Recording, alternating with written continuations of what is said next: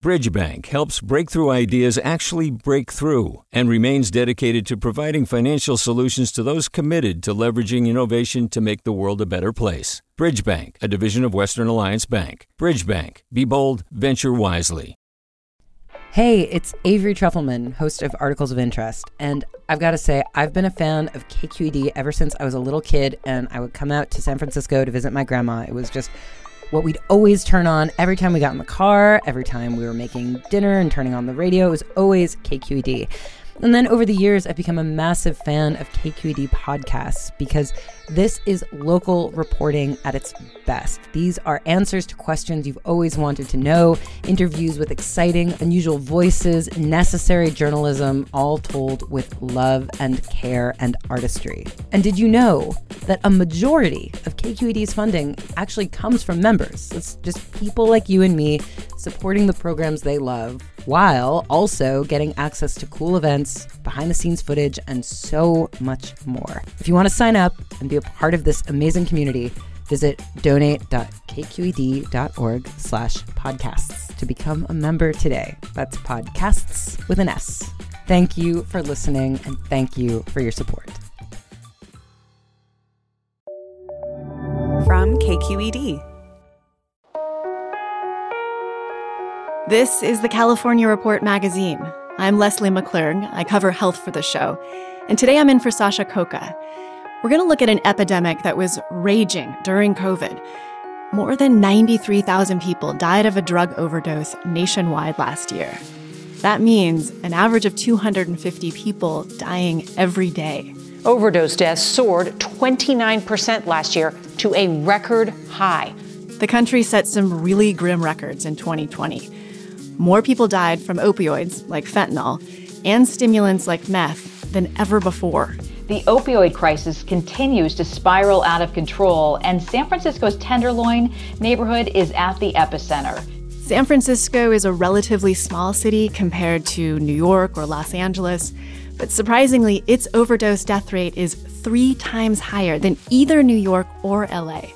Nearly three times as many people in San Francisco died from drugs than from COVID last year. And so I really wanted to see this problem firsthand. I visited a hospital near the Tenderloin. Typically, an overdose patient comes in from the community on an ambulance. You know, we get a ring down saying somebody was found who's not breathing, who's blue. That's Dr. Joanne Sun. She's an ER doctor at St. Francis Memorial Hospital. It seems to me that they're mainly overdosing on fentanyl. A lot of times they don't even realize that what they bought off the street was fentanyl. Their intent was actually to do crystal or cocaine. She says fentanyl is driving the crisis. It's a synthetic opioid that's up to 100 times stronger than morphine. It's now entrenched in street drugs. And that means more and more people are unknowingly buying contaminated drugs. Hi, I'm Dr. Sun. What happened today? Thought we were getting something else and we got a little bit of fentanyl. And what were you trying to do? Smoke crack. Smoke crack. Okay. Ah, okay. How much Narcan? For decades, the state has punished people who do drugs, but the war on drugs didn't work. And so in recent years, policymakers have been switching gears by recognizing addiction as a disease needing medical attention.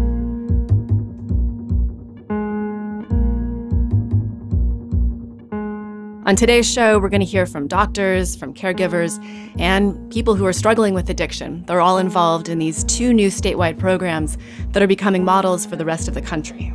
I see us as a bridge. I definitely see us as a stabilizer. That's first and foremost, and that's every emergency department. We make sure that you're stable. But then I also think of us as a bridge towards social services. Dr. Sun's Hospital, St. Francis, is part of the first program we're going to explore. It's called California Bridge, and it's all across the state, from Redding to Fresno to San Diego. It's pretty hard to believe, but treating addiction in a hospital is actually rare and quite new. So the program has a two pronged approach.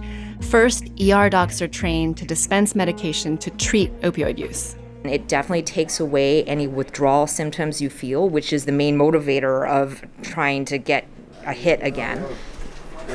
Yet, historically, ER docs have not given out medicine to treat withdrawal. All right, ma'am. For example, when I visited St. Francis, a patient there with a substance use disorder was in excruciating pain. He was writhing on a gurney, and he was so delirious he had to be restrained by an EMT. All right, let go now. Thank you. In most hospitals across the country, a doctor might have given him something to settle his nerves or maybe something for his stomach. And then once he stabilized, he might have been just sent on his way. That was standard practice. Essentially, you would get handed a piece of paper, and that was your referral to your treatment, and good luck. That was essentially it. That's Christian Halosian. He's a substance use navigator with California Bridge. Please don't come back to the emergency department, was kind of the way that patients were treated. And I imagine then that turns the whole system into a bit of a hamster wheel, right? Then patients are back on the streets, and then they're back in the emergency room and back on the streets and back. Exactly. They're going to crash land into your emergency department, not because they want to, but because they almost have to. California Bridge is designed to break this cycle by medically treating opioid withdrawal symptoms inside the ER rather than sending these patients somewhere else. The other key component of the program is assigning each patient a care coordinator to make sure that there's a strong handoff to long term treatment once they leave the ER. Just letting them know, we got you. We're going to try and do the most for you right now.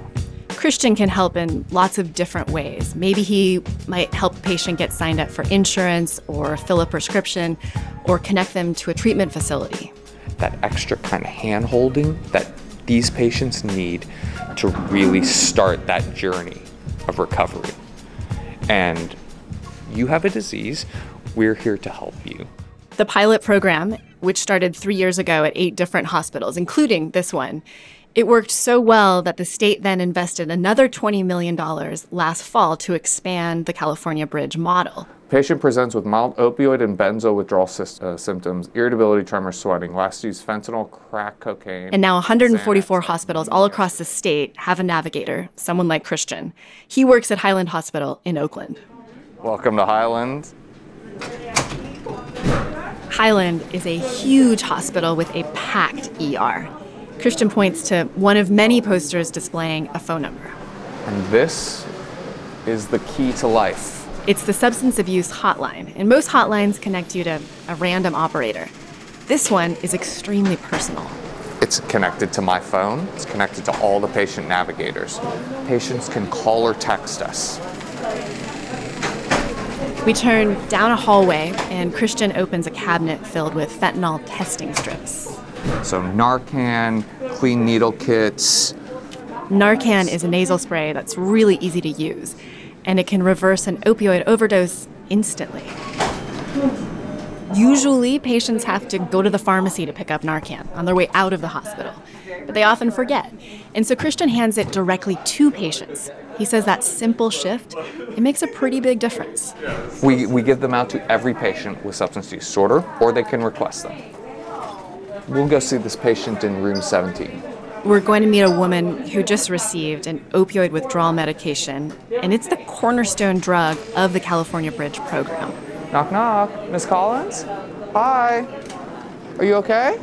Uh-huh. Her full name is Sonia Collins Rochelle. She's probably in her mid 60s. She slowly nods and then she tries to push herself up on her elbows. Here, w- would you would you like me to raise the raise the gurney on you a little bit? Yeah. I got you. When she's elevated a little, Sonia kind of straightens her headscarf and then she pulls up her white bed sheet to reveal a really swollen ankle. She explains that she fell down recently and then she had to have surgery. And then her doctor prescribed morphine for her pain, and then she ran out of it. So you started getting nauseous and you started having a runny nose. Yeah, I just want. Yeah. I've been sick throwing up out of both ends. You had a seizure during bingo? Withdrawal symptoms, opioid withdrawal symptoms. Classic. In the past, Sonia might have gotten, say, Tums or maybe an anti nausea medication to make her feel better. But today, a doctor gives her a drug called buprenorphine. It's also known by the brand name Suboxone. You know, very similar to morphine. It's a lot safer though. So I Almost immediately, Sonia brightens up. The drug treated her withdrawal symptoms, and it may have done even more. That was a really big intervention on reducing that person's risk. That's Monish Ulal. He's an internal medicine doctor at Highland and a substance abuse expert. He says giving Sonia buprenorphine could help avert a long term addiction. A huge proportion of patients that we meet here, you know, they were started by the healthcare system. They had a pain condition for which they got prescribed oxycodone or Norco, hydrocodone, whatever it is. And then they developed dependence, and their doctor continued it because that's what we told doctors to do for many, many years, and that was like supposed to be good care. And the pharmaceutical industry told doctors this was okay. Drug companies highly underplayed how addictive these opioid medications were, and so patients would end up getting hooked, and then they would run out of their pain meds. And then they turned to heroin or buying pills on the street or fentanyl or what have you, and then we meet them. It's a really, really typical story. Huge, huge proportion of our patients that's exactly what happens. In Sonia's case, they caught her really early in this cycle, so she's not likely to go down that path and need long term treatment. Instead, she's prescribed a low dose of buprenorphine that she can slowly taper off. And that's our number right there. Okay. So, and I'll write it down for you as well. Okay. I hope you feel better. I hope I feel better too. Yeah. Sonia's a pretty unusual case because she'll likely recover pretty easily. Most of Christian's patients are a lot tougher because they often have to take an opioid alternative, something like buprenorphine or methadone, for life. Why'd you come here today? What can we help you with? No, well, my sobriety, you know, so to get clean, basically, just to get off of heroin and meth. Great. So, yeah. Great. Drew is 36 years old and he lives on the streets. He often lands in the ER after an overdose. He's what some people might call a frequent flyer.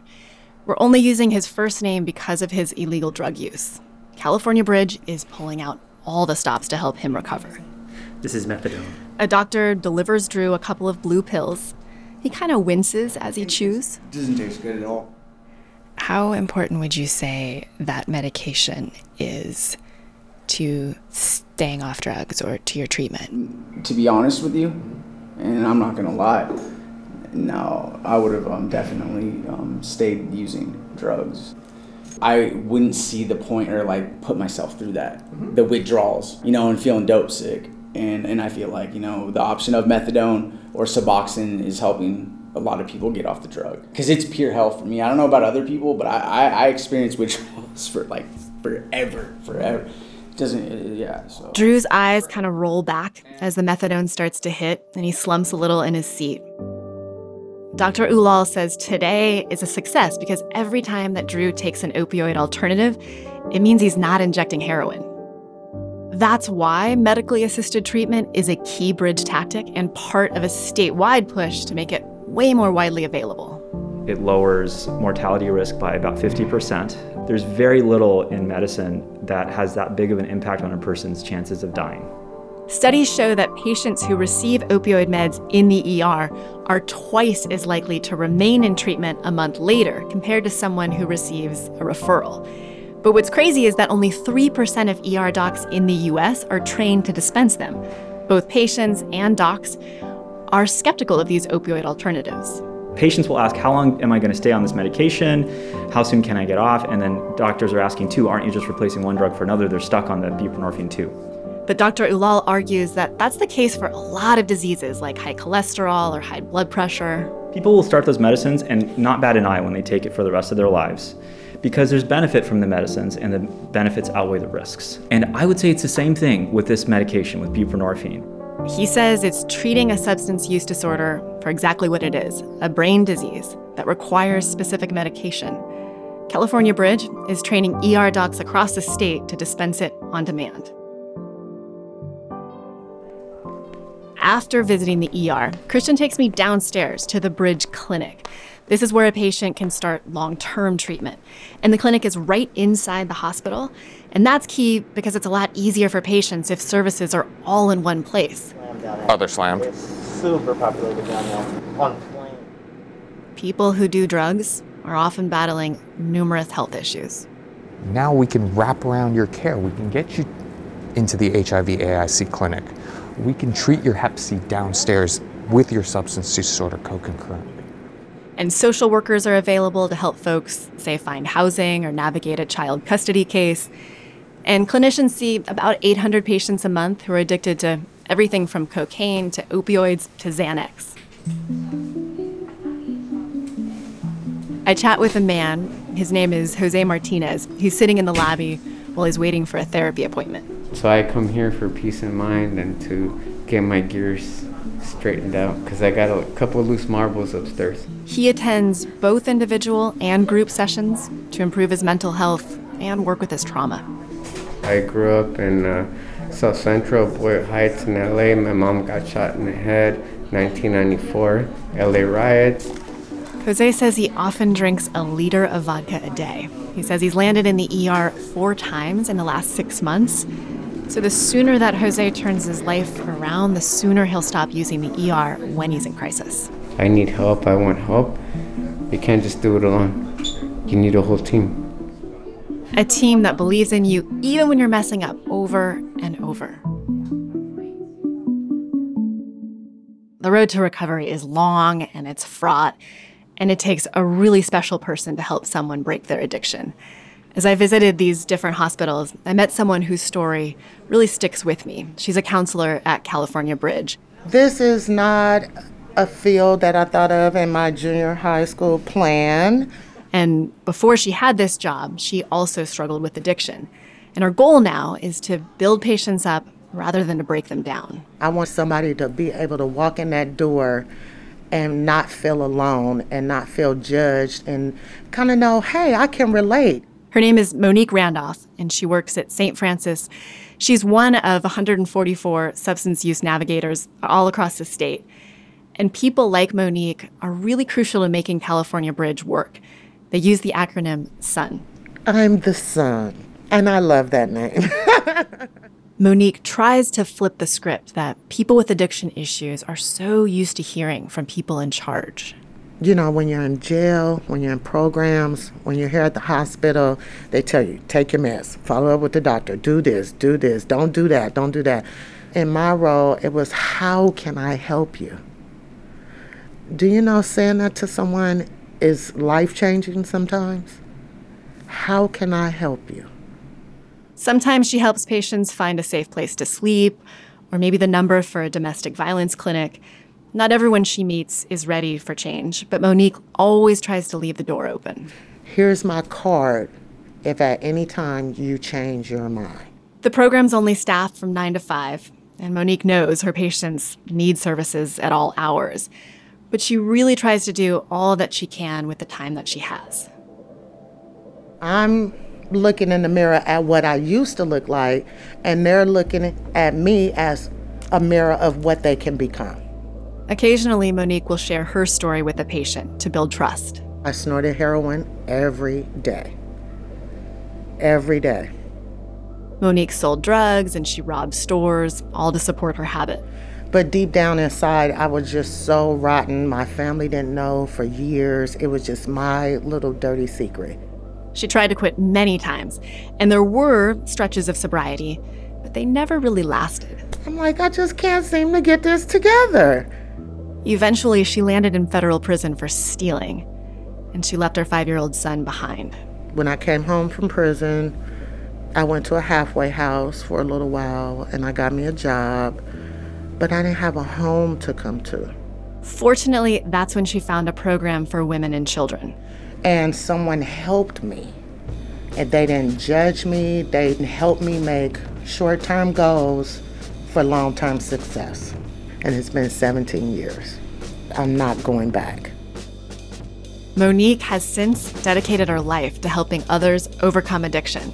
About 40% of hospitals across California have hired someone like Monique through the California Bridge. And the goal is to enroll all remaining hospitals by 2025. okay, thank you. I'm still around, okay? the medications that are the cornerstone of the California Bridge model are total game changers, but they only work for opioids, not stimulants like meth. There are no FDA approved medications for meth. And my colleague, April Dembosky, covers health for the California Report, and she's been following this for the last few years. So I wanted to bring her in here. Hey, April. Hey, Lesley. So, can you kind of lay the landscape for us? What's the state of meth use in California?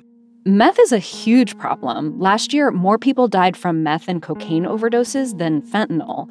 And meth addiction can just ruin people's lives. And it runs up enormous costs, not only for the healthcare system, but also jails, courts, and foster care. And there's really no medication that can help these folks. Why is that?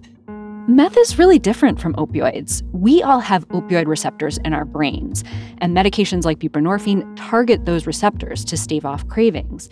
But stimulants like meth and cocaine affect multiple parts of the brain. There's just too many targets. Right. Researchers have tested dozens and dozens of medications for meth, but they can't find one that really works. So then, where does that leave folks who do meth if they want to get off the drug? It kind of leaves a lot of them in a place of why bother trying to stop? Wow. I was talking to Kelly Pfeifer. She's an addiction doctor who now works for the state's Department of Healthcare Services. That's the same department that runs the Bridge program. And she told me that for people who use opioids, there's an awareness of medications like buprenorphine. There's this understanding that at some point, I'm going to get help and cut back. But for meth users, it's the opposite. There's a lot of hopelessness in the community using stimulants, a lot less belief that treatment will help them. That's really sad to hear. I mean, is there anything that can be done to help?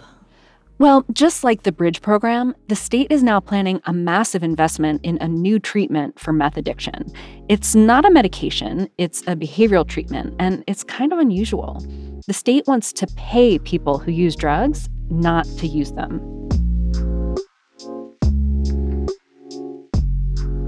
I wanted to understand better how this works, and so I talked to somebody who's been through the treatment. His name is Billy Lemon. He lives in San Francisco, and for 10 years, he was deep into meth, both using it and selling it.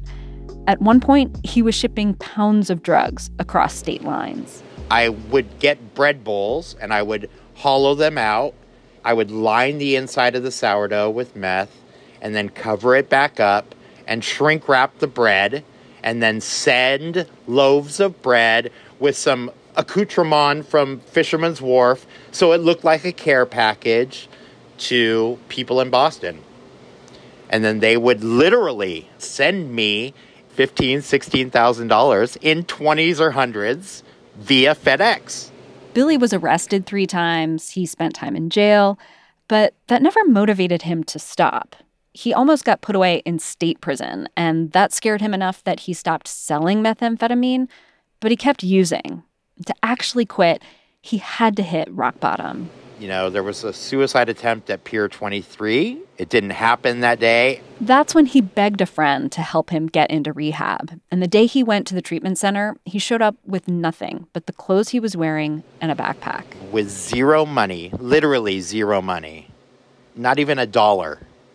I didn't even have a cell phone. Two days earlier, Billy was walking by a park and threw his phone in the trash. Because I was, I had made the conscious decision to shut all those doors completely and, and open new ones at whatever cost and however hard that was going to be. And it was hard. Billy grew up in a family where no one talked about anything. My dad drowned when I was five. My mom and I never talked about it until I was in college. She never even mentioned his name. Suddenly, he was in group therapy where he was expected to openly discuss his trauma and shame and self loathing. It was, it was, uh, yeah, it was hard. But once he got a taste for talking about what was really going on, he was all in. I kept telling myself to look at recovery like a master's degree, like you're going back to school. It was like he got addicted to recovery. And so I was going to do rehab and I was going to do two 12 step meetings a day and I was going to do outpatient treatment at the same time. Billy went to the San Francisco AIDS Foundation to see what programs they had on offer. And they told him about a special treatment they did there called contingency management. Basically, if Billy stayed off drugs, they would pay him. Three times a week, he came in and peed in a cup. Every time he tested negative, the counselors would put $7 in his account. And for somebody who had not had any legitimate money without committing felonies, that seemed like a cool thing. After three months, those payments could add up to $300. And so I was like, yes, yes, I want that. For Billy, it quickly became about more than just the money. It was about being told, good job. It was the first opportunity where I was like, I have self worth still. It, it's buried, this person sees it and is willing to give me $7, just to take care of myself. That was very motivating. Now Billy could feel himself getting hooked on this the legit dollars, the pat on the back. And so once you get a little bit of a taste of that um, for an addict, we want more of that, right? And we want it all now. And this is how contingency management works. The incentives aim to rewire the brain's reward system so the person seeks the money or gift card to get a dopamine release instead of meth or coke. And you're like, oh, oh, oh, I can feel good without the daily use of that substance. Oh, I maybe I should let me try and go one more week. And then all of a sudden you're at 90 days and you've actually you've made a change. But the treatment is controversial. Critics have scoffed at the idea of paying people not to use drugs, calling it unethical or a bribe. Most insurers don't cover it. Neither do state Medicaid programs. The feds generally forbid them from offering financial incentives to patients as a protection against fraud and waste. And yet, studies show contingency management works. It's not that different from an incentive program to lose weight or a gold star chart to get your kid to do their chores. At the San Francisco program Billy Lemon did, 82% of participants stopped using meth or reduced their use. And this is why State Senator Scott Wiener sponsored a bill that would allow the state's Medicaid program to offer this treatment, potentially reaching hundreds of thousands of low income Californians. Wiener was actually surprised the bill passed the legislature with near unanimous votes. The Republicans love it, which I didn't think they would, but they actually like it because there's an abstinence component to it, right? It's like we pay you money and you abstain from using. The governor has the final say on the bill, but the state can still move forward if they get the okay from the feds. California officials have already asked for permission to offer contingency management, and it looks like the Biden administration is going to say yes. It will be expensive, but California's Dr. Kelly Pfeifer says in the long run, the state will save money. High stimulant use means a lot of people involved in the criminal justice system instead of treatment. It means foster care placements instead of children staying with families. It ruins people's teeth and lands them in the hospital with heart attacks. Which are obviously not only devastating to the person and the family, but very expensive for our healthcare system. Pfeifer says making contingency management more widely available will make more people willing to seek treatment. Because people will see success stories. They'll see friends and family getting treatment and getting help and, and getting better. For Billy Lemon, contingency management was just what he needed to jumpstart his recovery and to stay the course in rehab. When he got his $300, he bought himself a cell phone. Because uh, up until then, Breaking Bad style is burner phones, right? My number was never the same. Now, nine years later, he's still sober, and the number he got with the phone paid for with contingency management money is still his number it's a nice reminder of what making good decisions for yourself can turn into. Where California is now with contingency management is not that different from where we were five years ago with buprenorphine. People were alarmed by the idea of treating drug addiction with another drug. But now, thanks in part to the California Bridge program, it's routine in California. As contingency management rolls out over the next few years, maybe it won't seem so strange to pay people who use drugs not to use. That's April Dembosky, and I'm Lesley McClurg, and you're listening to the California Report magazine. Today's show was edited by Julia McAvoy and Sasha Khokha.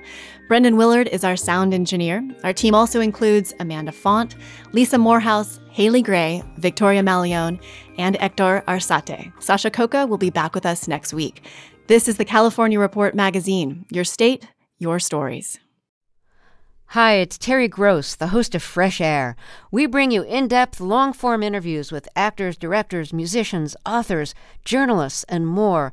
Listen to our Peabody Award winning Fresh Air podcast from WHYY and NPR. Hey, it's Glynn Washington from Snap Judgment.